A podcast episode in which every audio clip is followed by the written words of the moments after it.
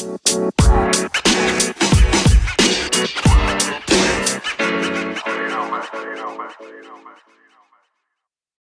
¿Qué onda amigos? Mi nombre es Michelle Gutiérrez y sean todos bienvenidos a este nuevo episodio de Inquebrantables Youth Group Podcast. Estoy contentísima de que hoy me puedas estar escuchando porque la verdad es que ya tenía bastante rato que no subía podcast, entonces primeramente me quiero disculpar por eso. Han pasado muchísimas cosas, he estado al full con la escuela, luego se me ocurrió tomar un curso intensivo bíblico que estuvo muy increíble, pero gracias a Dios ya estoy un poquito más libre y aproveché para poder grabar este podcast. Entonces, el día de hoy vamos a ver cómo estudiar la Biblia.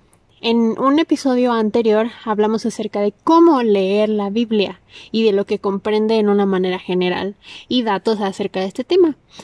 Pero yo te voy a decir que si no has escuchado este episodio acerca de cómo leer la Biblia, te invito a que lo escuches para comprender este nuevo episodio. Entonces, si no has escuchado este, el, episodio de cómo leer la Biblia, te invito a que le pongas pausa a este y te cheques primero cómo leer la Biblia. Y ahora sí, ya que has ah, escuchado cómo leer la Biblia, ahora sí, eres bienvenido a cómo estudiar la Biblia.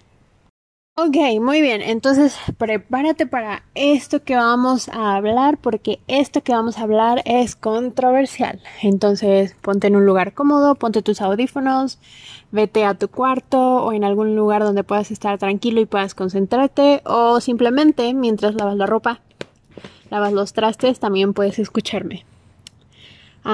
entonces, tenemos que comprender que la escritura no contiene ningún error y muchos salmistas afirman que la palabra de Dios no tiene defecto alguno. Entonces, cuando nosotros afirmamos que la palabra de Dios eh, no tiene ningún error, significa porque está escrita en la palabra de Dios. No lo digo yo, sino la misma palabra de Dios habla por sí sola. Y en Salmos 12, 12, 6, perdón, dice, el camino de Dios es perfecto, la palabra del Señor es intachable. Escudo es Dios a los que en él se refugian. Y en el Salmos 18:30 dice, las palabras del Señor son puras, son como la plata refinada siete veces purificada en el crisol. Esto significa, y literal la palabra está hablando por sí sola. Ahora la Biblia está llena de principios que nos pueden guiar en cada aspecto de nuestra vida. Y en 2 de Timoteo 3, 16, 17, este versículo, estos versículos son muy poderosos porque literal dice acerca de la, de la escritura, ¿no? ¿Y para qué sirve? Dice, toda la escritura es inspirada por Dios y útil para enseñar, para reprender, para corregir, para instruir en la justicia a fin de que el siervo de Dios esté enteramente capacitado para toda buena obra. Entonces, nosotros tenemos que caminar de acuerdo a los principios de la palabra de Dios porque nos van a guiar, nos van a corregir, nos van a enseñar a cómo caminar de acuerdo a la palabra de Dios. Y cuando hagamos esto, caminaremos con providencia y seguridad. Y esto está en Proverbios 2 del 6 al 8 dice, porque el Señor da la sabiduría, conocimiento y ciencia brotan de sus labios. Él reserva su ayuda para la gente íntegra y protege a los de conducta intachable. Él cuida el sendero de los justos y protege el camino de los fieles. Es decir, que si nosotros decidimos guiar nuestra vida por medio de los principios escritos en la Biblia, Él nos va a proteger, nos va a dar de su ayuda y vamos a ser diferente que los demás. Entonces, nosotros necesitamos comprender que los hombres o el hombre en general no puede completamente depender de su capacidad para estudiar la Biblia. Necesitamos de la ayuda del Espíritu Santo para enseñarnos. Entonces este punto es muy importante porque estamos reconociendo que como hombres no podemos comprender la palabra de Dios por medio de nuestro razonamiento. Ahora quiero que leamos esto. Dice, ahora que nuestro razonamiento no es compatible con la mente de Dios, ya que por naturaleza es carnal y no entiende ni camina en las verdades de Dios. Entonces, ¿cómo es que sucede esto? Primero vamos a leer en Romanos 8:7 y dice la mentalidad pecaminosa es enemiga de Dios, pues no se somete a la ley de Dios ni es capaz de hacerlo. Es decir, que por medio de nuestra capacidad humana o nuestro razonamiento, no podemos comprender la palabra de Dios. Déjame decirte que si tú venías con la idea de que la palabra de Dios se razonaba, no es verdad, porque nuestro razonamiento nos ayuda simplemente a comprender absolutamente todo, ¿no? Es la que nos va a ayudar a adquirir conocimiento para saber nuestro entorno. Como por ejemplo, si tú quieres saber cómo funciona una lavadora, necesitas leer las instrucciones y por medio de tu razonamiento se va a activar la comprensión de lectura para que puedas comprender cómo es que funciona esa lavadora. Precisamente ah, con Dios no es así, con Dios es totalmente lo contrario. Si tú pensabas que podías poner a Dios en tu razonamiento, Ah, estamos todos equivocados con esa idea. A la misma palabra de Dios nos está diciendo en Romanos 8:7. Dice, pues nuestra mentalidad, nuestro razonamiento no se somete a la ley de Dios. Entonces es por eso que Dios no nos puede caber en nuestro razonamiento. Dios va mucho, mucho más allá de nuestro razonamiento. Es por eso, como dijimos en el punto anterior, que necesitamos del Espíritu Santo porque a través de la revelación nos va a ayudar a poder digerir la palabra de Dios. Ahora, no tan solo tenemos esta responsabilidad de escuchar la palabra de Dios, sino de hacer lo que dice. Es decir, que seamos hacedores de la palabra de Dios. Y quiero que escuches muy bien esto que te voy a decir a continuación. Es una frase que me gustó mucho y siento que tiene y que comprende todo de lo que estamos viendo ahorita. Dice, el estudio no tiene valor o importancia de nuestra dedicación para Dios, sino que toma verdadero valor cuando decidimos accionar en nuestra vida diaria. Y para que más o menos haya un poquito más de comprensión en este punto en Juan 14:15 dice si ustedes me aman obedecerán mis mandamientos y en Santiago 1:22 dice algo importantísimo que está resumiendo todo este punto. Yo ya no tendría que agregar más si solo leemos este versículo, entonces quiero que pongas mucha atención. Y dice, no se contenten solo con escuchar la palabra, pues así se engañan ustedes mismos. Llévenla a la práctica. Entonces, este es un paso esencial de que antes que tú quieras estudiar la Biblia, necesitamos comprender que necesitamos accionar, necesitamos llevarla a la práctica. Ahora, yo quiero hacerte un par de preguntas, ¿no? Y vamos a abordar estas preguntas en una manera muy rápida y práctica para que podamos comprender todo esto.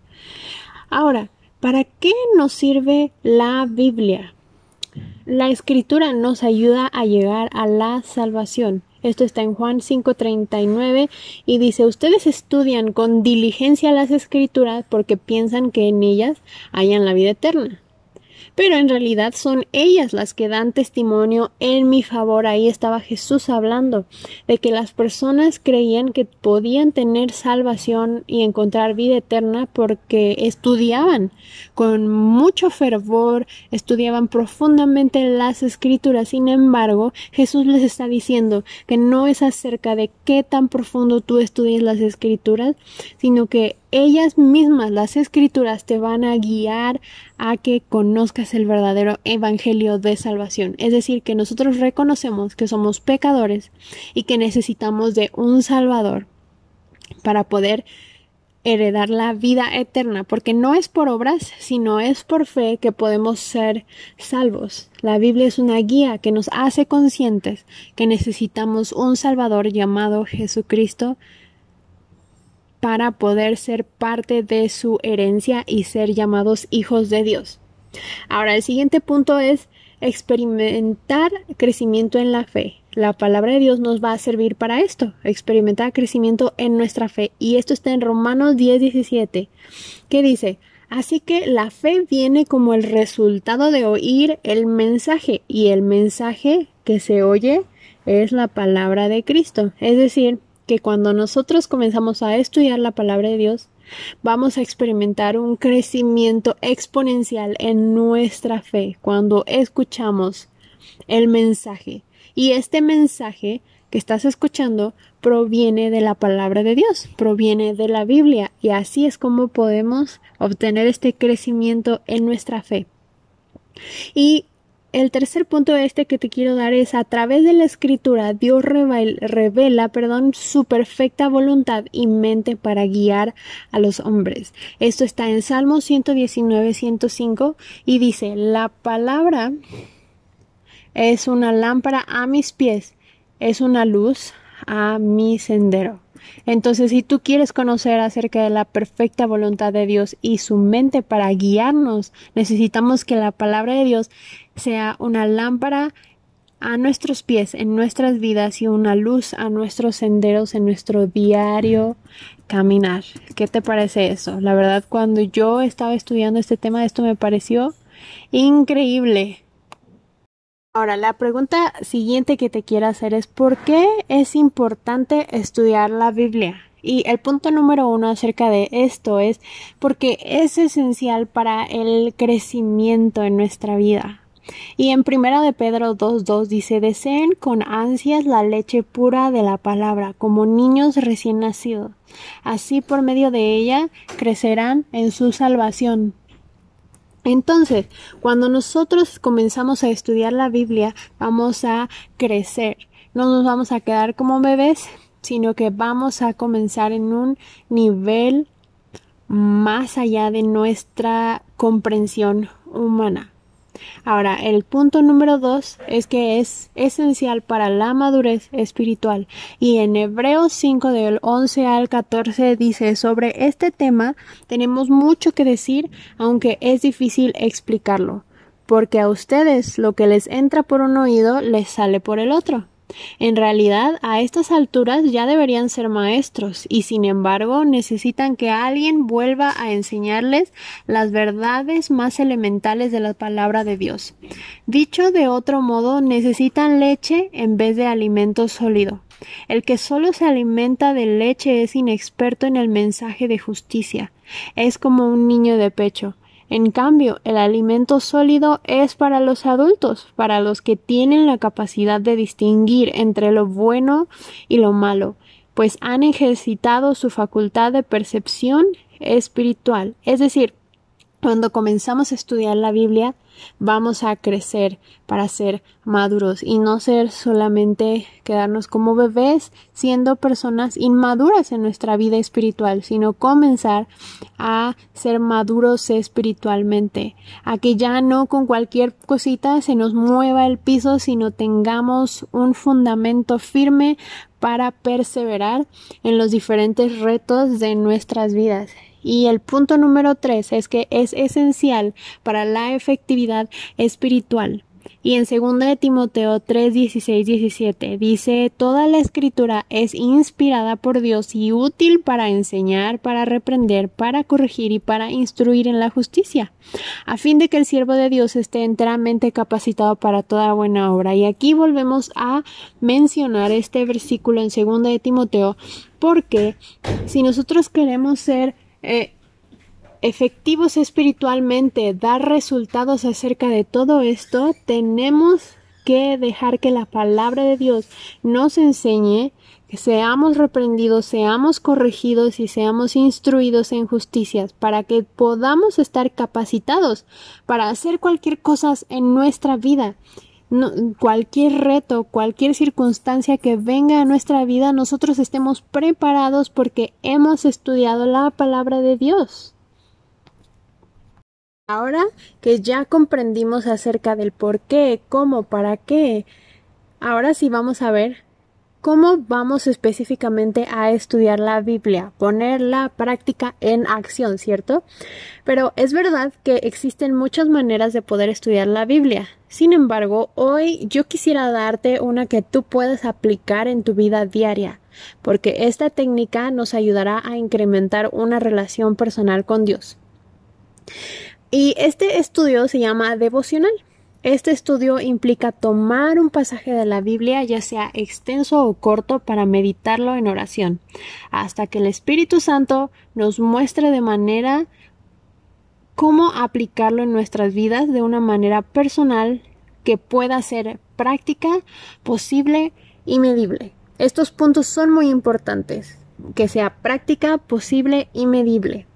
Y el propósito de este método de estudio es que tomemos en serio la palabra de Dios y ser hacedores en cuanto a lo que hacemos. Y ahora quiero que leamos Santiago 1 del 22 al 25. Y dice, no se contenten solo con escuchar la palabra, pues así se engañan ustedes mismos.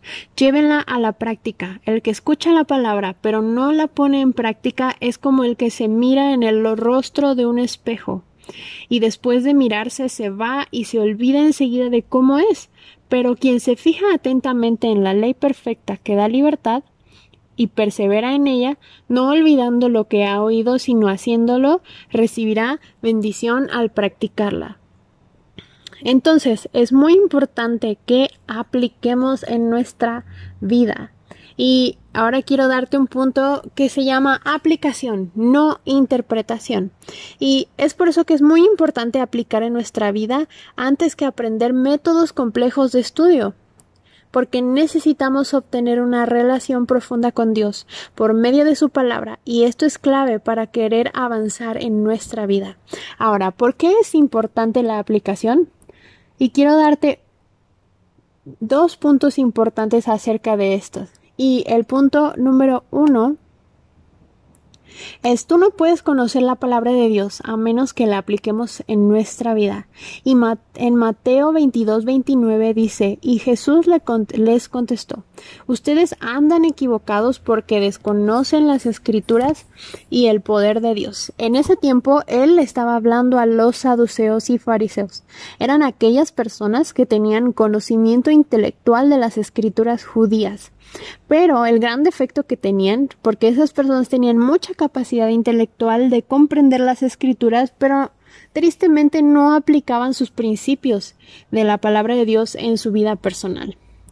Es decir, que el conocer sin aplicar no te traerá nada bueno. Es decir, que caerás justamente iguales que los fariseos y saduceos en esos tiempos de Jesús. Uno no conoce la palabra de Dios hasta que la pone en práctica. Y el segundo punto que te quiero dar es estudiar la palabra de Dios. Puede llegar a ser peligroso si simplemente la estudiamos sin aplicar porque el conocimiento envanece el corazón. Y este es un punto muy importante. Y quiero que lo leamos en la palabra de Dios que está en Primera de Corintios 8.1 y dice, en cuanto a lo sacrificado a los ídolos, es cierto que todos tenemos conocimiento.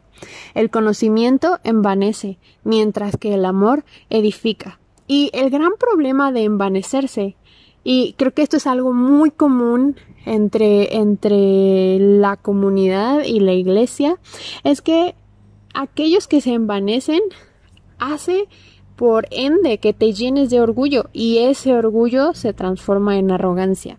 Y es por eso que el conocimiento sin acción va a dar lugar a este gran problema, diría yo. Entonces es por eso que realmente necesitamos poner en práctica la palabra de Dios para que podamos edificar en amor, porque si tenemos mucho conocimiento, es como literal si tuviéramos una cabezota enorme, así, pero un cuerpecito mini chiquito, porque pues no ejercitamos, no hacemos ejercicio, no aplicamos. Entonces, si queremos tener una vida ah, espiritual saludable, tenemos que ponerlo en práctica. Y vamos a leer todo esto juntos en Mateo 7:24 que dice, Por tanto, todo el que me oye estas palabras y las pone en práctica es como un hombre prudente que construyó su casa sobre la roca. ¿Esto qué quiere decir? Que literal cuando nosotros aplicamos todo este conocimiento se va a volver un fundamento en nuestras vidas, pero no cualquier fundamento va a ser un fundamento sólido, inamovible, que no importando las circunstancias, los problemas, las situaciones en la vida en general, nosotros vamos a ser hombres y mujeres prudentes.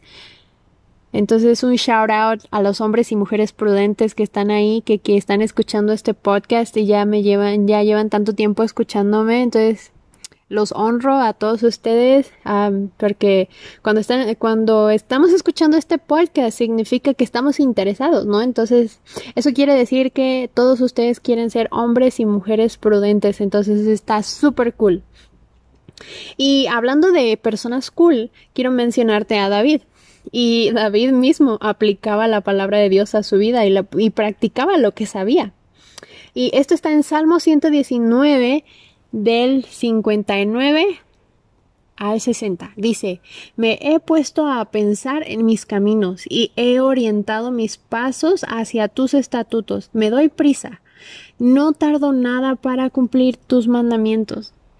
Entonces el mismo David dedicaba un tiempo para estudiar los estatutos de Dios, pero también dice, me doy prisa, no tardo nada para cumplir. Entonces nosotros debemos de ser como David, no tardar nada para cumplir sus mandamientos en nuestras vidas, sino hacer acción rápida, acción con interés. Cuando tú estás interesado en algo que te llama mucho la atención, eh, lo haces rápido, ¿no? Porque tienes un gran interés, ¿no? Entonces eso me recuerda, ¿no? A, los chicos que quieren, que les gusta una chica, ¿no? Pues actúas rápido, haces movimientos muy rápidos, ¿no? Para poder impresionar a la chica. Entonces, yo sé que es un, ejemplo tal vez muy burdo, ¿no? Pero debemos de ser así, ¿no? O sea que que seamos rápidos para accionar en cumplir uh, lo que hemos aprendido en nuestras vidas por medio de la palabra de Dios. Y casi se me olvida el último punto que tenía que darte acerca de esto. No eran dos puntos, sino tres. Discúlpenme.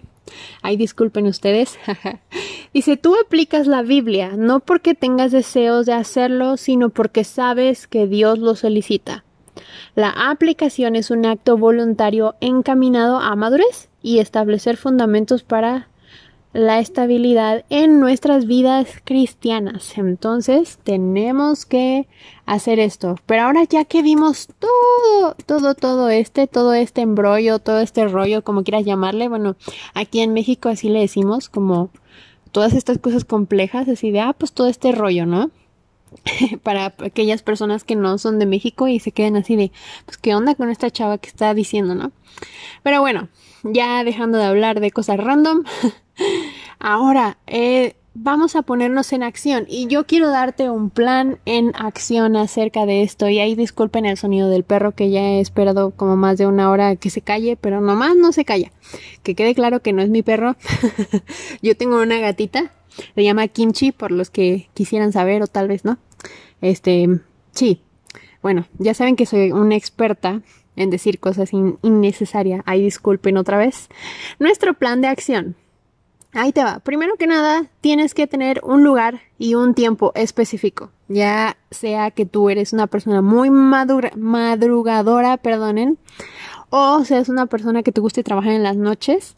Uh, escoge un lugar, eh, el silloncito de tu, de tu sala, en tu cuarto, en el patio, en el baño. No, no es. Eso creo que sería un poco extraño, pero bueno, si tú te sientes cómodo ahí, pues cada quien, ¿no? ok. Después de que ya tienes un lugar y tiempo seleccionado, ahora tienes que hacer una pausa. Y te voy a decir estos cinco puntos importantes. Hoy ha sido de puros puntos pero espero que estos puntos te sean de mucha bendición para tu vida.